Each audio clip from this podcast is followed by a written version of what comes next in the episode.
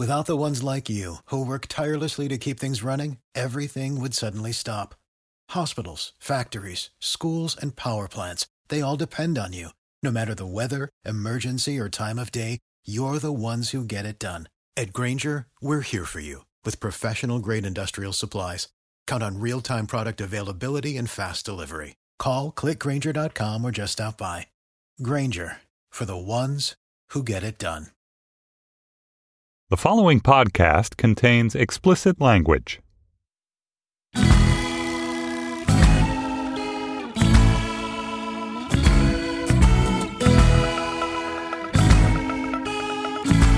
Hello, and welcome to the high stakes negotiations edition of Slate Money, your guide to the business and finance news of the week.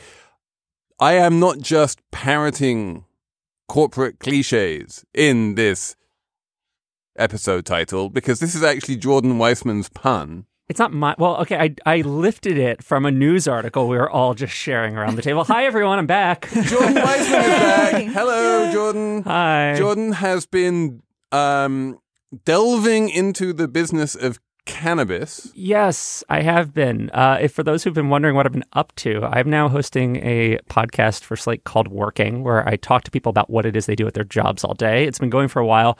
And uh, I have a new season. It's all about working with weed. And I went and visited Colorado and interviewed a bunch of people, and everyone from trimmers to uh, bud tenders. Yes, that's a job, bud tender. You can actually find applications did you for did that. you go to the Toronto Stock Exchange because that seems to be where it's all going down? I have not gone to the Toronto Stock Exchange yet, but we are going to talk about that on this issue. Uh, are- on this on this episode. episode, we're going to talk all about the the business of cannabis, which has gone from being a criminal enterprise to a quasi criminal enterprise. I'd say like a financially criminal Um, enterprise. We are going to talk about Labor Day because for those of you in the USA, this weekend is Labor Day weekend. Um, in the rest of the world, we have this thing called May Day, but the Americans don't approve of that. It stinks of socialism, so they moved it to September. May Day is in September, and um, we are going to talk about some labor ideas which have been floating around the ether from everyone from Donald Trump to Bernie Sanders, um, which is quite a wide range. Um, and even Tucker Carlson. Uh, Would you believe that Tucker Carlson um, agrees with Bernie Sanders? uh, Anyway, that's coming up because the business and finance. Oh, wait, hang on a sec. We should do the rest of the introductions. It's not just Jordan Yeah, we're here too. of Yeah. working. Um, Although we were saying this is going to be the Jordan show. It's true. We're just Um, gonna lean I, back and let I him am talk. your host, Felix Salmon of Axios. I am joined by Emily Peck of Huffington Post Hello. and Anna Szymanski, who has actually published an article on Slate.com. Why, thank you. Yes, I have. Uh, Anna Szymanski is now officially a Slate contributor. If you want to read all about the gnarly details of Turkish lira devaluation, and I know you do. then pop along to slate.com. You can find it by searching on Szymanski, which everyone can spell. um, but let's, yes, let's talk about the business and finance news of the week. And the business and finance news of this week is undoubtedly, well, you can say it. It's, I can't say it because I have an English a- an accent. we have to talk about NAFTA. Um, NAFTA is, of course, a free trade agreement between three countries, which is why it seems to be a three free trade agreement right now between two countries. hmm. Emily, what's going on?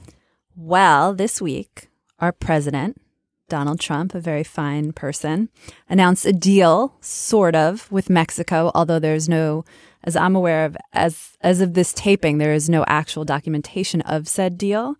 Um, that basically tweaks NAFTA, which is the 25 year old uh, trade agreement between Mexico, Canada, and the United States. So it seems that what happened is that Trump has been talking about renegotiating NAFTA um, since pretty much day one of his presidential Yes. campaign. Um, he was never entirely clear on what his problem with it was, but he was extremely clear that it was a very bad deal and we needed to renegotiate it. And these negotiations have been sort of sputtering on and off between various different players since the inauguration. And at some point, it seemed that there were some very big issues between Mexico and the US. And the Canadians basically said, well, you guys work out your issues. And then once you've worked it out, we can come back and more or less agree to whatever you guys agreed to. Um, but we have our own issues as well. And then that's exactly what happened, except for there was this Mexican presidential election, which threw a spanner in the works. And then suddenly everyone said, oh, we need to have a deal by September the 1st because otherwise something, something, Mexican politics, something. And a, lot um, of, a lot of something. A lot of something. There's yeah. a lot of something there. and and so now suddenly there's this crazy deadline, and Canada's like, but wait, hang on a sec, we have a whole bunch of things that we want to negotiate, and the Americans are saying, well, no, sorry, no time for that. We've got to just sign NAFTA right now, and so it's all a bit crazy pants.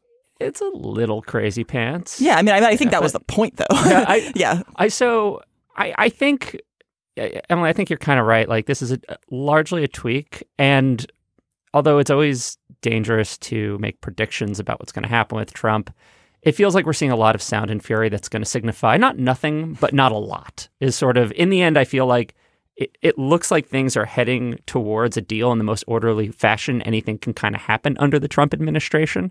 Um, you know, right now, as we're talking, some bomb, like the Toronto Star just published some bombshell thing that's supposed to like derail negotiations because Trump said he, something insulting in secret marks. I don't think it's Tr- like Trump, Trump has uh, certainly insulted Justin Trudeau um, in in very forthright language, and that doesn't seem to have derailed anything. The big question which I have is like, is there actually any conceivable possibility that Mexico would agree to a bilateral a deal and basically leave Canada out in the cold? Is that something which Mexico would ever be short sighted enough to do? And is that something that the US Congress would ever sign off on?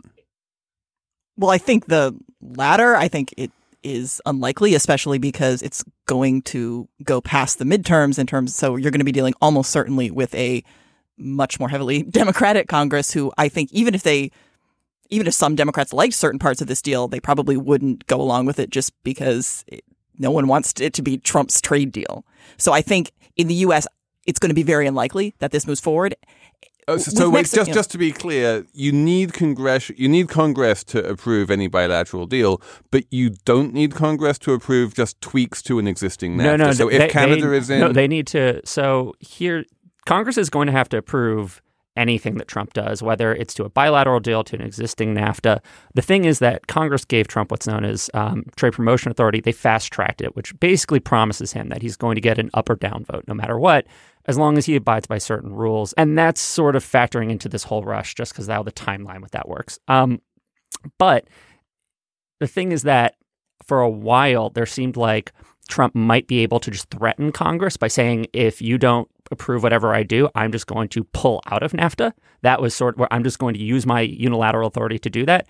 And there was a lot of disagreement among lawyers about whether that was actually something he could do. And it seems like the conventional wisdom is shifting to, to people realizing actually Trump can't really just on his own end NAFTA because part of it is implemented through uh, legislation that he can't just erase it looks like he had less leverage than everyone thought in the first place. So he really can't just shove it down Congress's throat. so can he use Trade Promotion Authority to sign a bilateral deal with Mexico, which basically excludes Canada, or is that too far even for TPA? A lot of senators are saying that he can't. That essentially NAFTA was a three way deal. They said this TPA, that this Trade Promotion for Authority, was for a three way deal. You can't just use it for a bilateral. So even that he might be stuck on. So even though he's he's been saying the you know the press, oh, I've got Canada right where I want them. They're, they're negotiating at the last minute.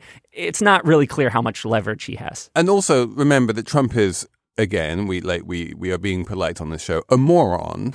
you know, he was he's been making all of these noises. He's literally been talking about how he wants to slap tariffs on Canadian car manufacturers.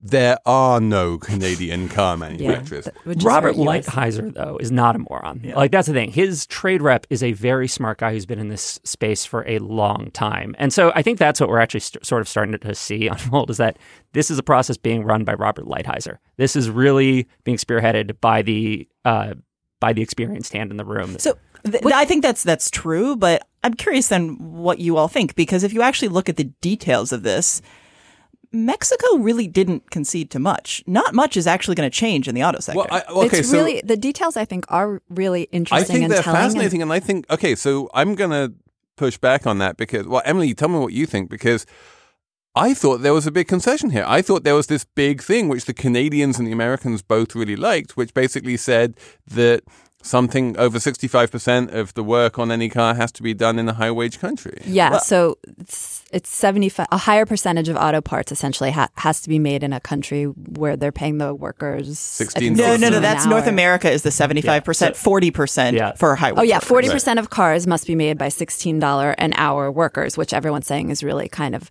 a surprising, um, good, surprisingly good for Mexican laborers because minimum wage in Mexico is like five dollars an hour. So the No, no, no. Mix, men- sorry, this is. I'm actually going to point this out because I see this like misreported so many places. The minimum wage in Mexico is 88 pesos a day.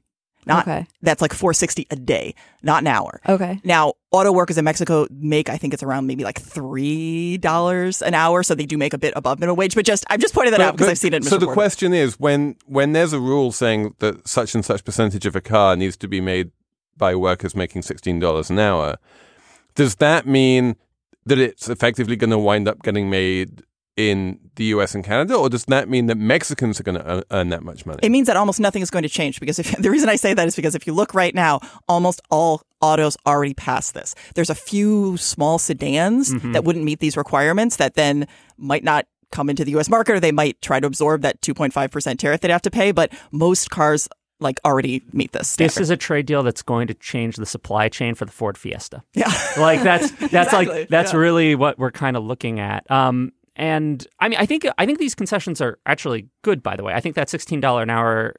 I mean, that's there should be some. Well, I, I think they're they're they're useful. I, I do think that it, they'd be more useful if it was obvious how they were going to be enforced. This is something a lot of people are po- pointing out. It's not clear what's going to actually, you know, there, there are things there are things in this deal about giving uh, supposedly things in this deal about giving Mexican workers more labor rights, for instance, uh, more independent unions. It's not clear how that's going to be enforced. Yeah, There's th- no so- enforcement Yeah. added to Yeah. it, and they had or had there are some labor provisions already in NAFTA that are, are not and, and being since we're talking about enforcement, already. let's let's really get gnarly and talk about Article 19 because this is this is the big um, fight between Canada and the US. The Article 19 of NAFTA is basically the enforcement article, where if any country breaks the NAFTA treaty, then it goes to arbitration, and the Americans want to get rid of it. The Canadians want to keep it because if they what if they think that America is dumping softwoods on Canada, they want to be able to take. Well, no, it's It's the opposite. so this is this is this is some funny history here. This is this is this is actually so I this is really so basically what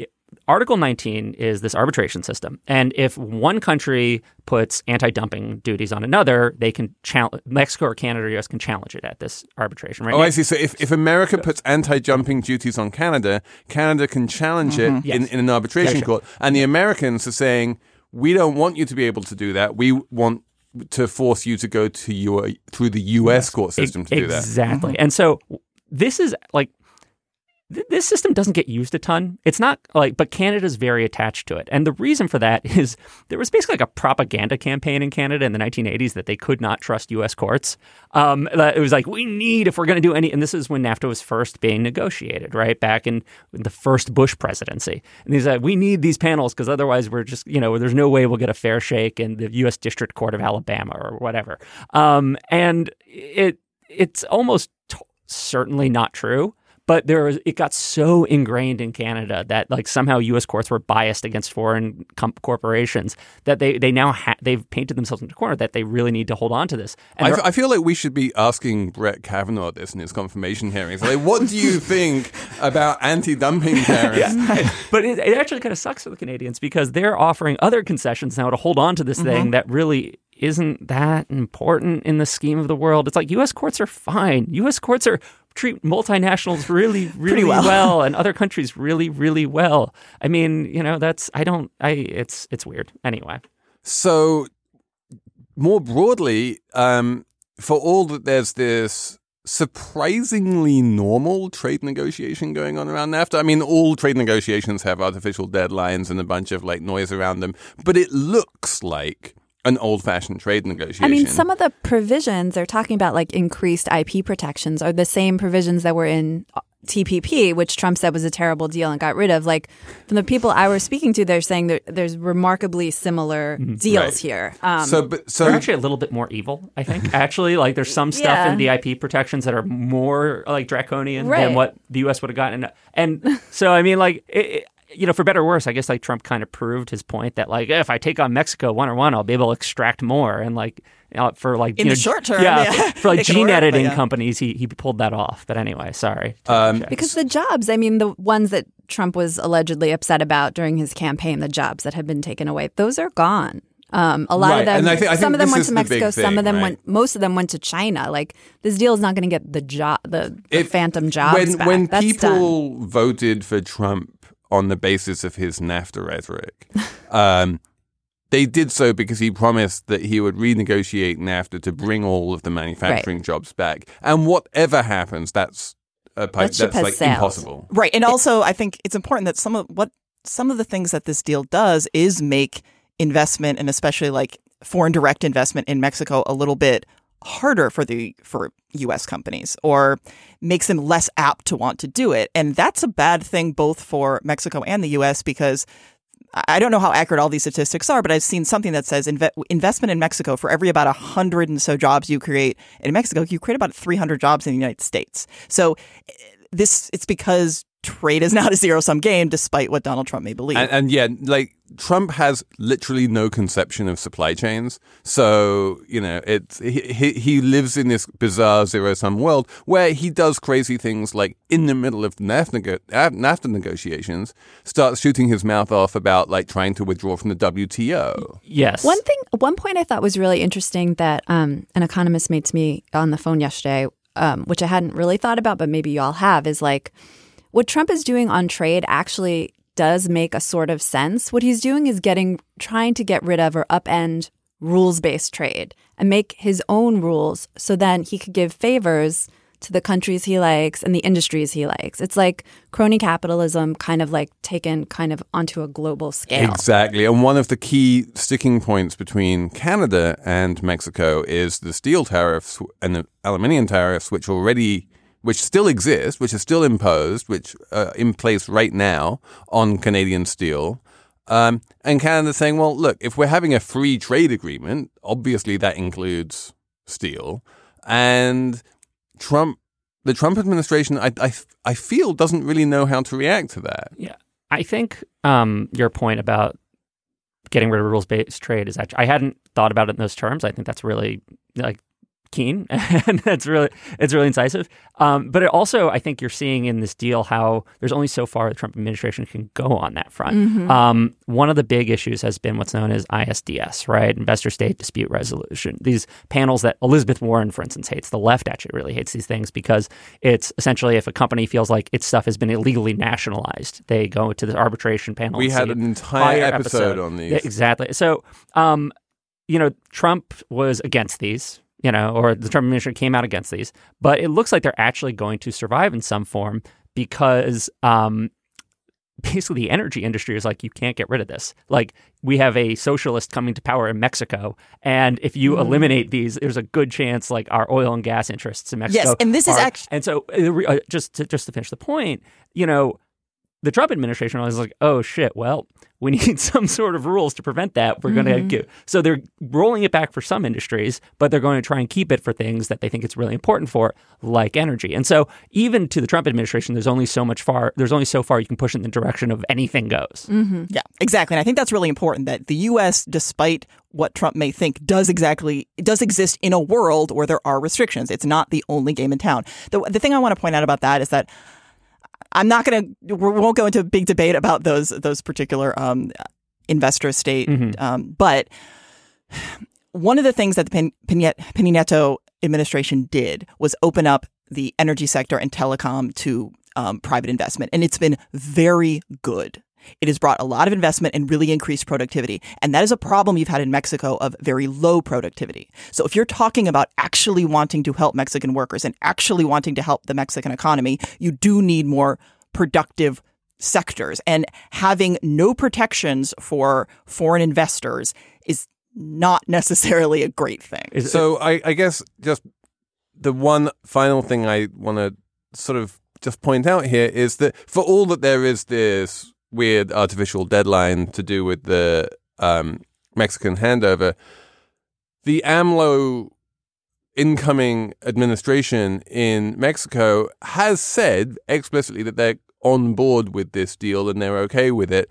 And it's kind of interesting that these two sort of fiery extremists, you know, Donald Trump on the one side and AMLO on the other, have both managed to meet in exactly the same middle point, really, that we've been in all along. someone someone I asked somebody about this, and um, what they said they think is going on with AMLO is that he just doesn't want to have to be the one to sign it.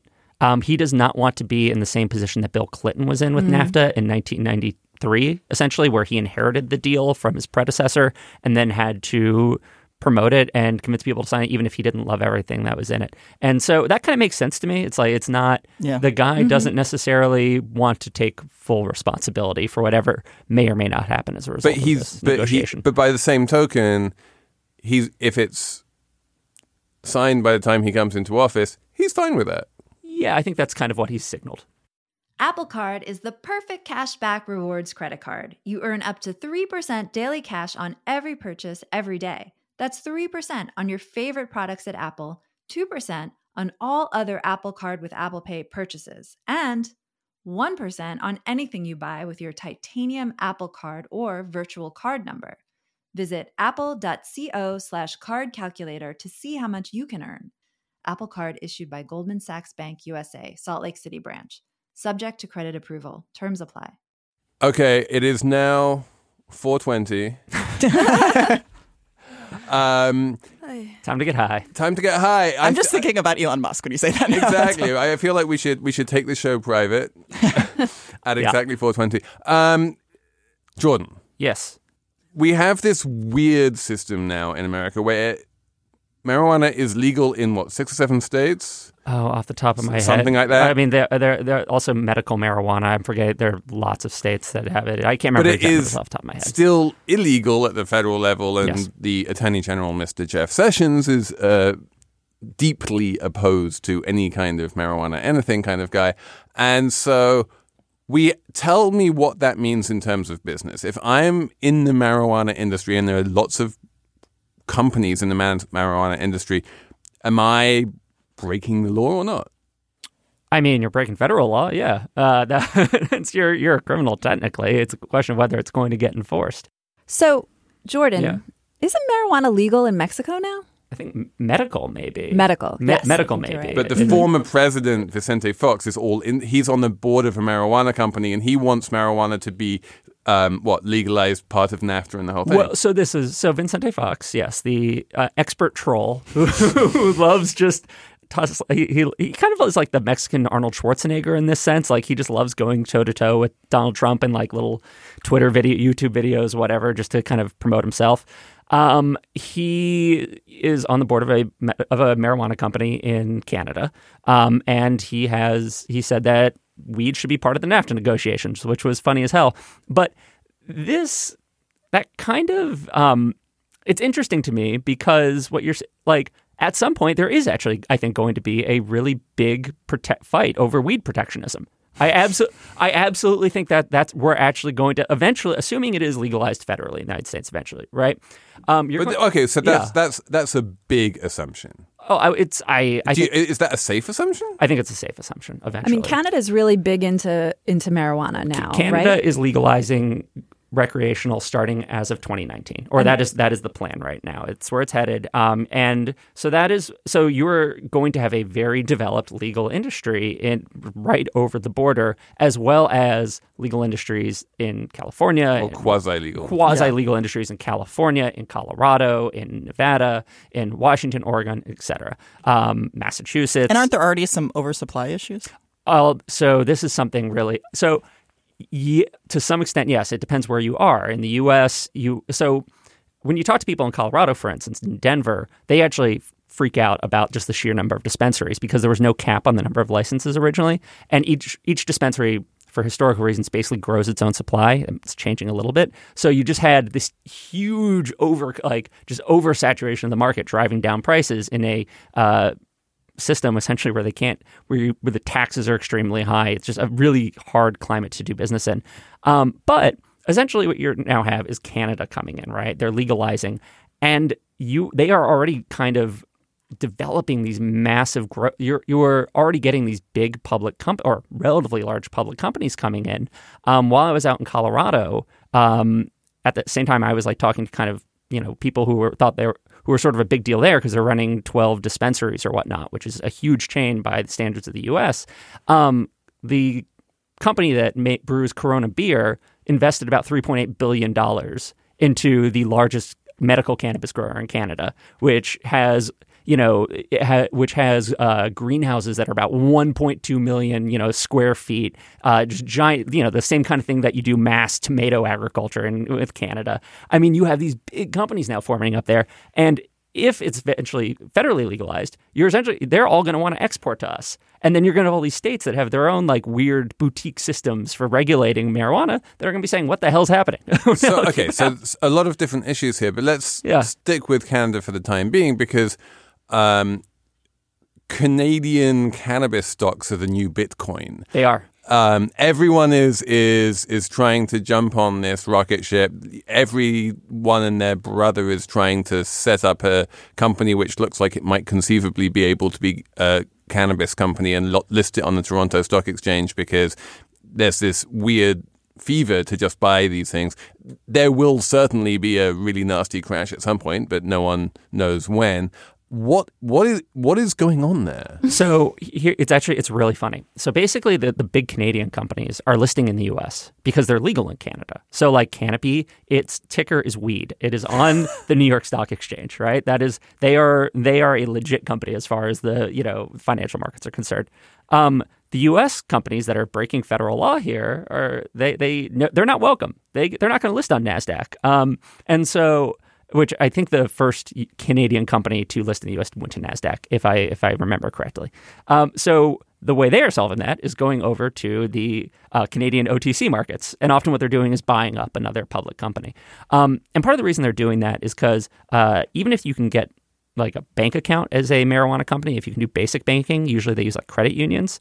For the most part, they cannot get any kind of finance, uh, normal financing. You can't get a bank loan if you're in the marijuana business um, for reasons like you don't really have any collateral for that loan among other. Well, it, and so there are they're and also because banks don't like to fund illegal activities. Yes. It, right. but even from like the credit unions like even the people who are willing to work with them on some stuff they won't lend. And so they have to find all these alternative forms of finance. Some of that is from private equity. Some of that is from um, just rich guys who are willing to give them like an 18% loan. And some of that is going to the Canadian OTC markets to buy up a small public company and go public. Because right now in the US, even though it is legal in a number of states, because it's still a federal crime, you re- it's really basically a cash based business, correct? Or some, some, some like the one I was at a dispensary where you could, uh, where like you, you where I bought weed with like a visa. Like, you know, you can do it. Like there are some if they're big enough they can um you can do a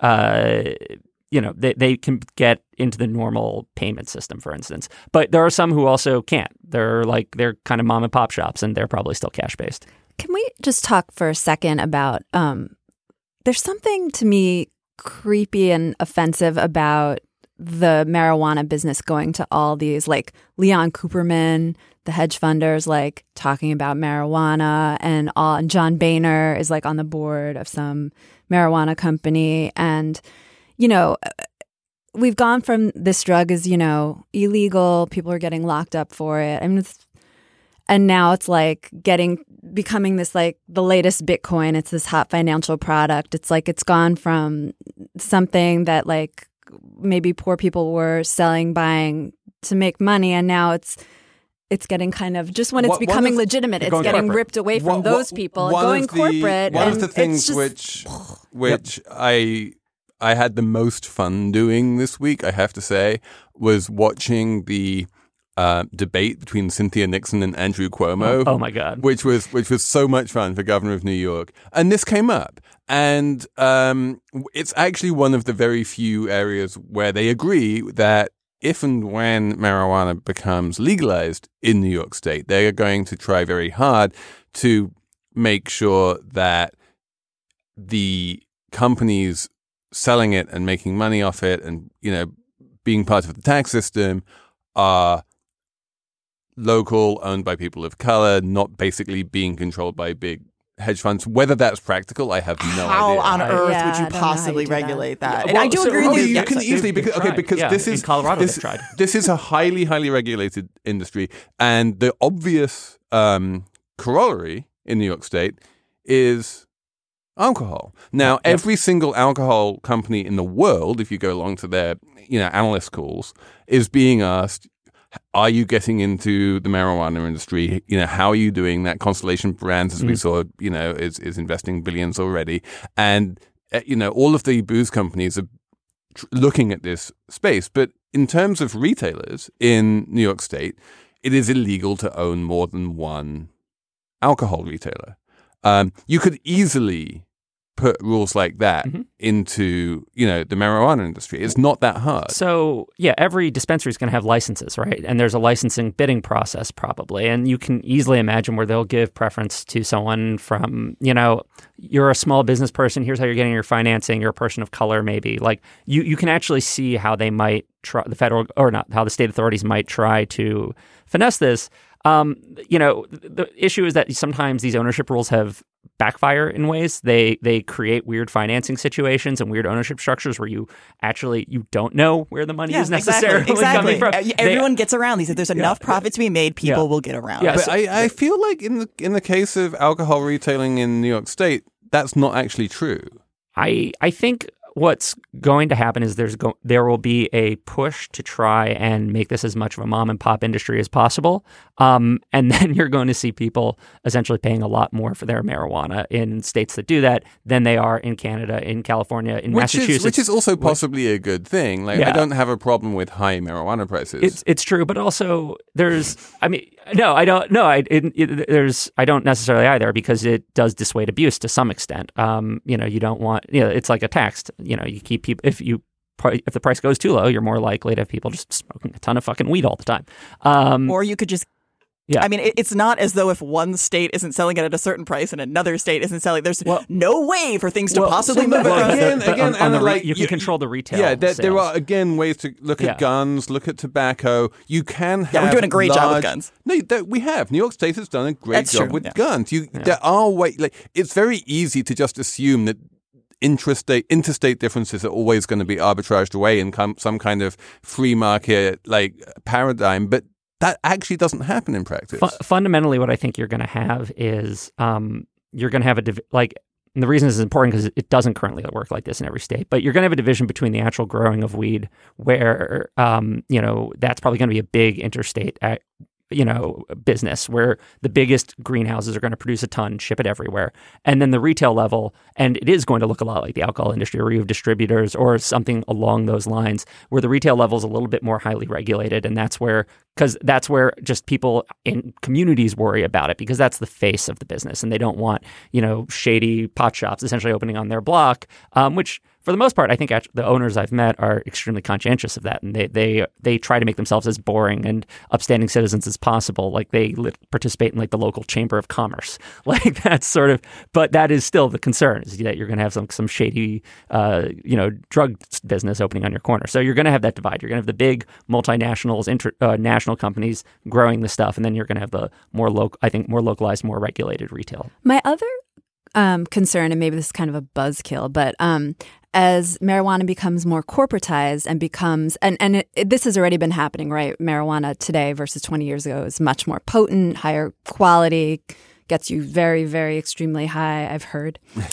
and um, uh, so as it becomes more corporatized and maybe even more high quality and more available, you know, more people are going to use it. And there's actually not that much good research, according to this piece I read in The Atlantic by Annie Lowrey, friend of the pod, um, on sort of marijuana abuse and addiction and you know effects and i feel like we're unleashing some kind of new we're unleashing a new drug possibly This is this is a whole other conversation which I don't want to get too much into, but I will say that Alex Berenson, friend of the pod, who has never been on the pod, has um, has an entire book coming out about this. And while Annie was talking about addiction, um, Alex is talking about um, how there is an incredibly strong correlation between marijuana use and um, basically psychotic episodes and how it makes people incredibly violent and sociopathic. And this is a thing, and no one likes to talk about it. And I can guarantee you that if and when the debates about federal legalization start happening, um, well, or let's just say I think that Alex is going to make lots of money on this book. So one one thing I would say though is that you could probably say a lot of very similar things about alcohol. Mm-hmm. Yes. Abs- every, absolutely. every, I mean- single Yeah. bad thing. And and, you you, and people yeah. do. Yeah, I, I will say if you're interested in this whole question of, of marijuana research and how people are doing it and what's available, one of the episodes of my show is with a researcher at UC Boulder who figured out, who has essentially been able to totally change and revamp and improve the way she does research on this uh, on this subject because of uh, legalization in Colorado and uh, realizing that you could kind of comply with federal regulations on academic funding if she just did all of her testing in a uh, Dodge Sprinter van. Um, so, as opposed to bringing people to campus, it's a fun story, but basically, it's going to be a good episode. Hello, I'm Imi Harper. On the Slow Newscast from Tortoise, I tell the story of how a Hong Kong billionaire was silenced. I got bombs thrown into my house. I got people came here, ransacked my computer. And I, I got people threatening me. I got this and that, but I'm safe. and what it reveals about the freedoms Hong Kong no longer enjoys. Listen to Hong Kong's rebel billionaire on the Slow Newscast, wherever you get your podcasts.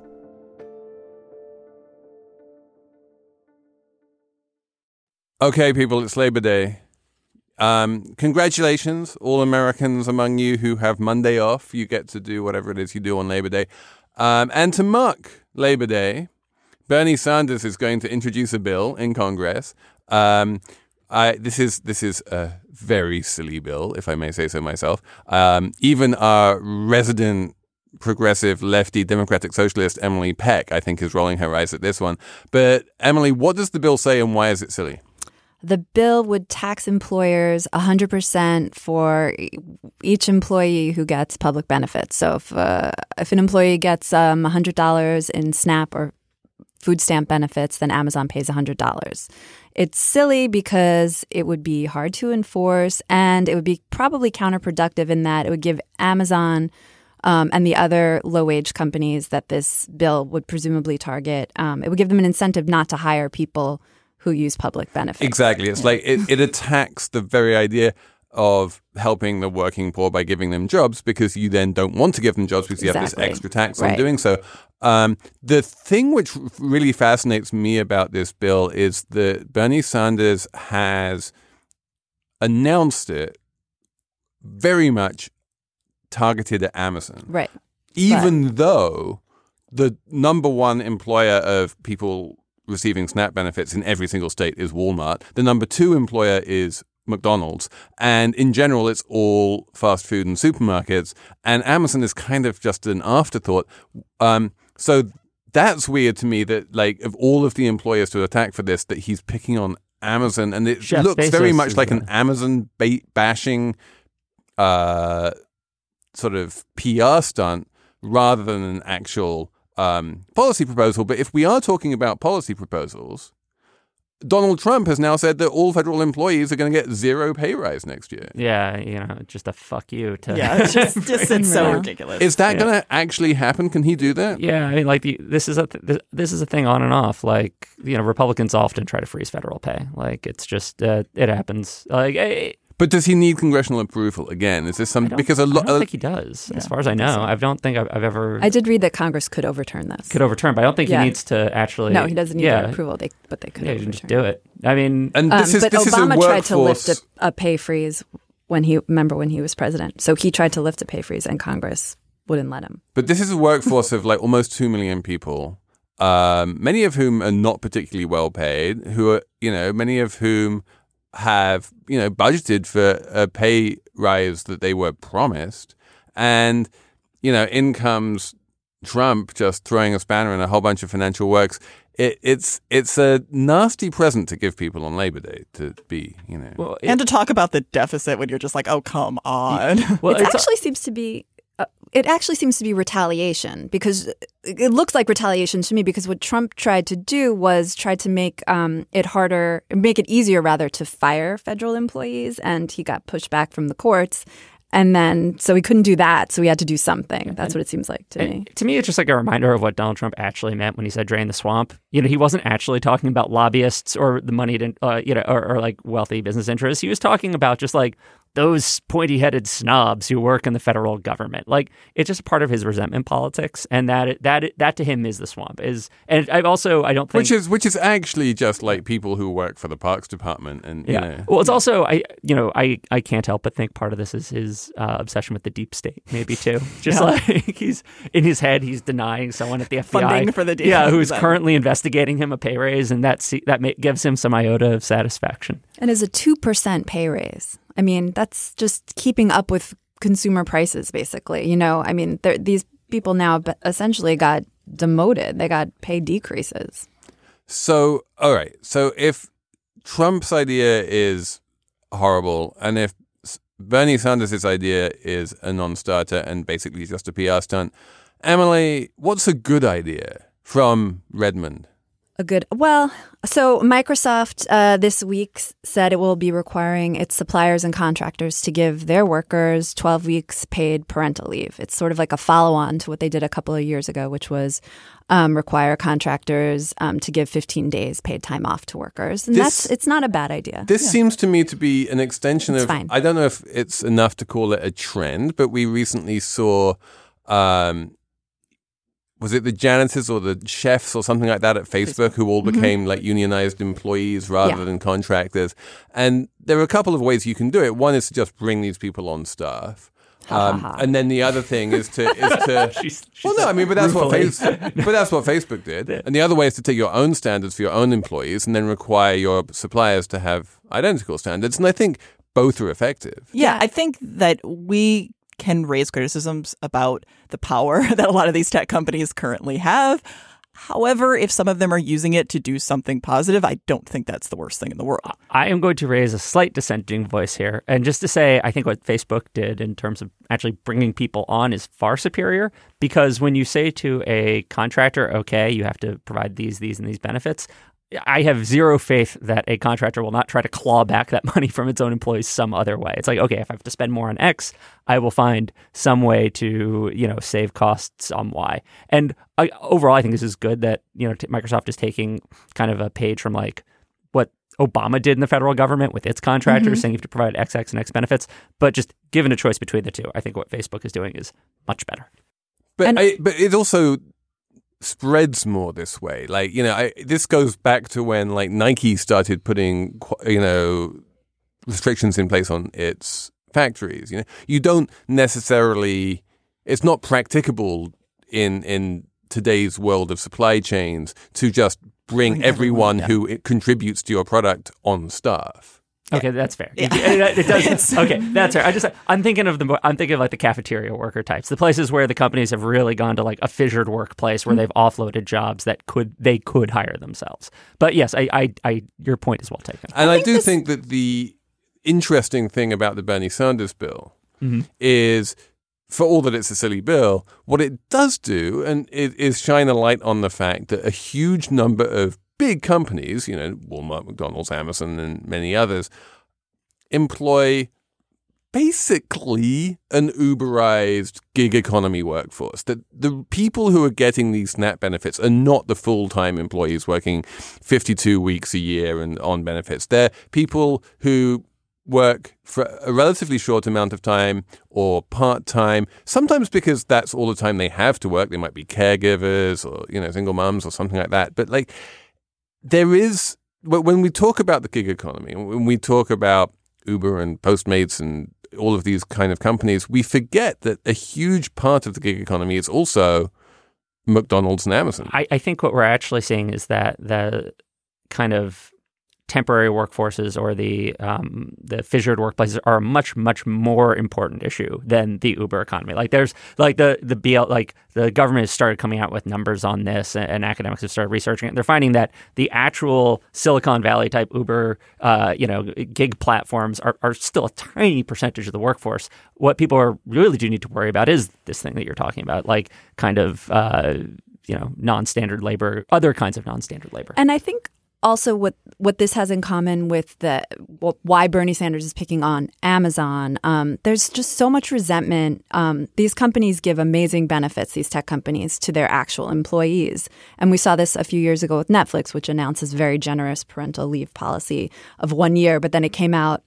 Um, that they didn't offer it to uh, hourly workers essentially and netflix got kind of like really bashed for that and then they, they they gave it to everyone. And so tech companies have kind of learned to like, we're going to give, if we're going to give these really nice benefits, particularly parental leave benefits, because that's so, uh, it's just so primal to think about, you know, having children and like, why should one class of workers get better benefits in that arena than others? That like, tech companies like Microsoft are sort of reacting, I think, whether they realize it or not, to that that resentment, and um, I think that's why we see a lot of this. I think you're you're you're right. Symbolically, it's hard to think of another company that dramatizes American or kind of encapsulates American inequality better than Amazon. From Yeah. having the richest man in the world as your CEO to having a a large workforce of six figure employees who are treated very very well, all the way down to these kind of factory the, these warehouse workers. You you do see sort of a a microcosm of the whole economy. Haven't in- we always had that with every? I, I'm just saying. No, like, I- you know, I- I don't- I'm I don't like, think- I'm just I saying where would you say we haven't. I I don't think we have. I think This this this level, yes, I, agreed. I'm just saying that yes, you've often had someone who at the top who's going to make more, some people at the middle who are doing okay, and then people Mm-hmm. at the bottom who aren't making as much. I would just say that's not incredibly abnormal. The scale we're seeing no, right now I, is no, I mean the, the fact that like some people make more than others obviously is is is not new. But the point about increasing inequality and extreme inequality is that I don't think there's ever been a company in human history that has the level of inequality that we see at Amazon. Right. Although I would say comparing, and I'm not going to go in the same thing I've said a million times. I'm just saying that like what people use when they, use when they talk about the wealth of Jeff Bezos and then comparing that to a, like a salary and income of an employee, I think it's a weird comparison because you're essentially compare, comparing the value of a company because that's most of his worth to the income of an employee. I'm not saying that doesn't mean that the inequality isn't a problem. I'm just saying it's a weird comparison. But it's you're not, not, that weird because if you look thing. if you look at the middle management, if you look at most of the employees, in fact, in um, Seattle of Amazon, the way that they get paid is with equity, and their actual cash salary is surprisingly low, and all of these thousands and thousands of Amazon employees who have made lots and lots of money from working from Amazon have done so with equity. Equity is a form of pay, and I think it's perfectly reasonable to look at the value of someone's equity as part of how much they're being paid, not just at the level of Jeff Bezos, but also at the you know management level and and the sort of you know developer sort of white collar worker level. Um, but that's at not how much Amazon he's being paid per year. It's his net worth that they're comparing. That's what I'm saying. But You're if not you- if you comparing compare apples the- to apples. If you compare the net worth of your typical Amazon warehouse employee, I think it would look worse. Like, of course it would. it would look But that's what I'm saying. it would Oh, look look, I'm just insane. saying that I think these are weird comparisons. Their net Okay, worth no, is but like look, their car, We're we're saying take any comparison you like. Take take the net worth comparison. Uh, of- and actually, I'll agree with you on that. I think you could make a normal comparison; and it would make sense. I just don't understand, and I well, that's not true. I do understand why people use these incredibly extreme numbers because it's easier to sell. I just, to me, then I start to critique it because I'm like, okay, but that's a silly comparison. You could use any other comparison. It well, would it's still also work. we. I, th- I think like it's kind of nitpicking on some level because it. Do we actually know the net worth of every Amazon employee? No, no, we don't. It's very hard to track that, but we at least do know what they're paid. So you can kind of ballpark that there's some shit going on here. totally. yeah, like and, and I I do think I do think I agree with with Jordan here that it's nitpicking because I think whatever method you used, you would come up with the conclusion that the amount of inequality within Amazon is large, is growing, and is high by historical standards. true. Hi, this is Dahlia Lithwick, host of Slate's legal podcast, Amicus. If you're listening to this show, you might be interested in Amicus's live show that we're hosting in Washington, D.C. on Tuesday, May the 14th.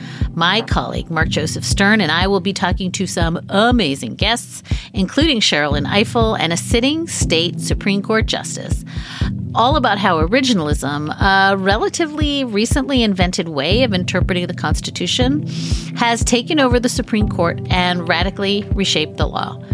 It's been doctrinal rocket fuel for the conservative legal movement and facilitated the rolling back of abortion rights, the expansion of gun rights, and the obliteration of the separation of church and state. And as another wildly consequential Supreme Court term careers to its end, the court's originalists are on a tear. But there's something you can do about it, and we hope you'll join us in DC on May 14th to explore the possible pathways out of the current situation. Go to slate.com slash amicus live for tickets. Let's have a numbers round.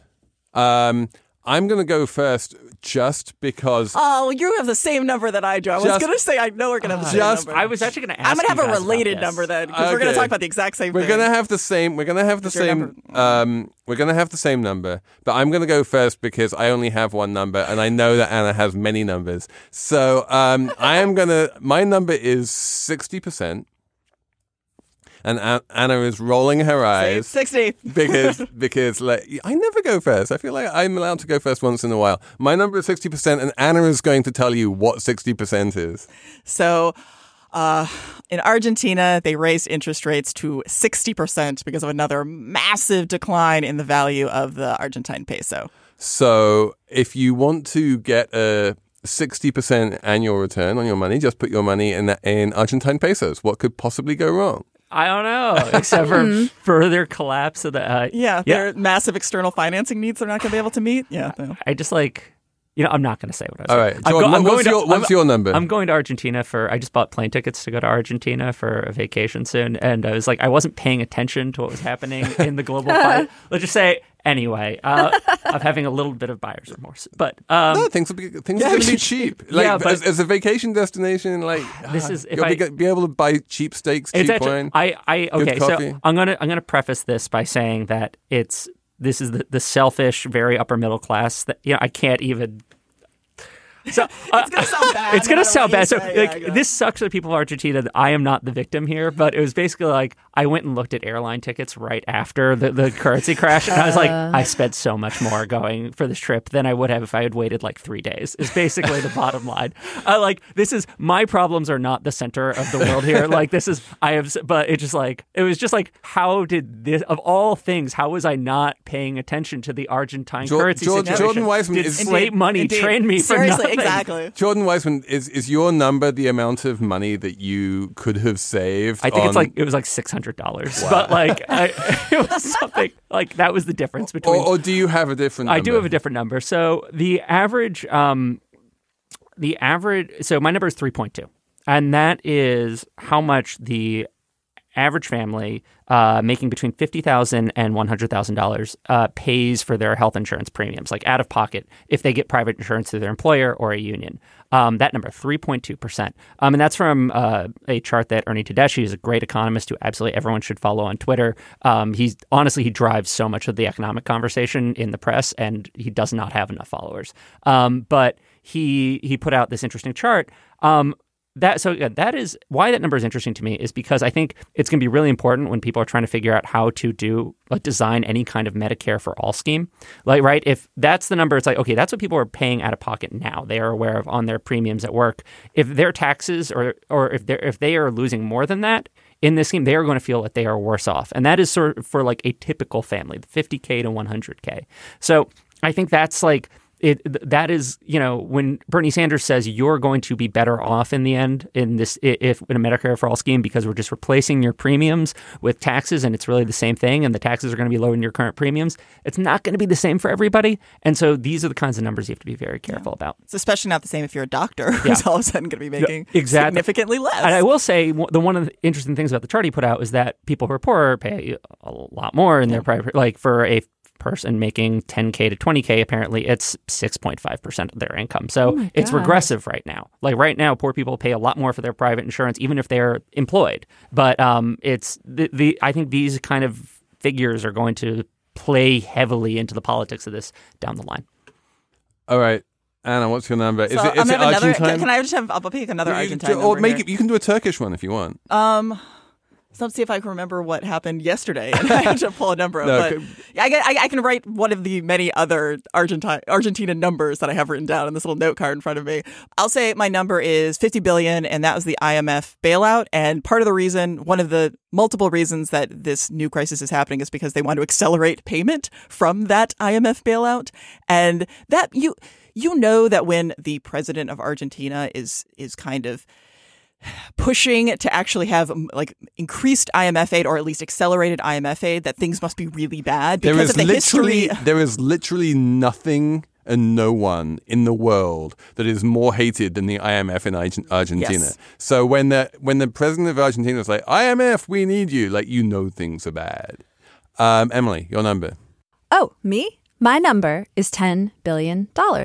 That is how much it would cost a year to put into practice Marco Rubio, Senator Marco Rubio's terrible parental leave um, legislation, which I wrote about this week. It is a terrible idea.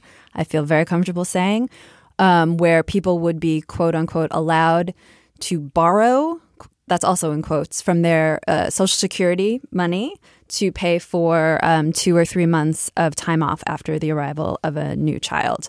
And initially, um, the conservatives that cooked up this scheme, which would really change the way people think about Social Security, which I think is the big danger, um, they said it would be a revenue neutral plan. They make it sound like Social Security is just like anyone's checking or savings account. You know, you could put money in, you take money out, blah, blah, blah. It's revenue neutral. Um, and Rubio had said this too, but a new analysis came out this week that showed it would basically cost $10 billion a year for the federal treasury to float the plan before these people actually. Don't don't use Social Security for anything other than Social Security because it's barely good enough for that. Yes. Um, okay, I think on which note that brings the main part of Slate Money to an end this week. We are going to have a little quick Slate Plus segment about what you should spend your Labor Day watching on the telly, um, which is seriously. I mean, I'm gonna I'm gonna spoiler alert. It's Succession, but um, but we're gonna talk about that in Slate Plus. Otherwise, thank you for listening. Keep the emails coming to slatemoney at slate.com. Thanks to Max Jacobs for producing and for being able to extract some semblance of coherence from this four way conversation. And we will talk to you next week on Slate Money.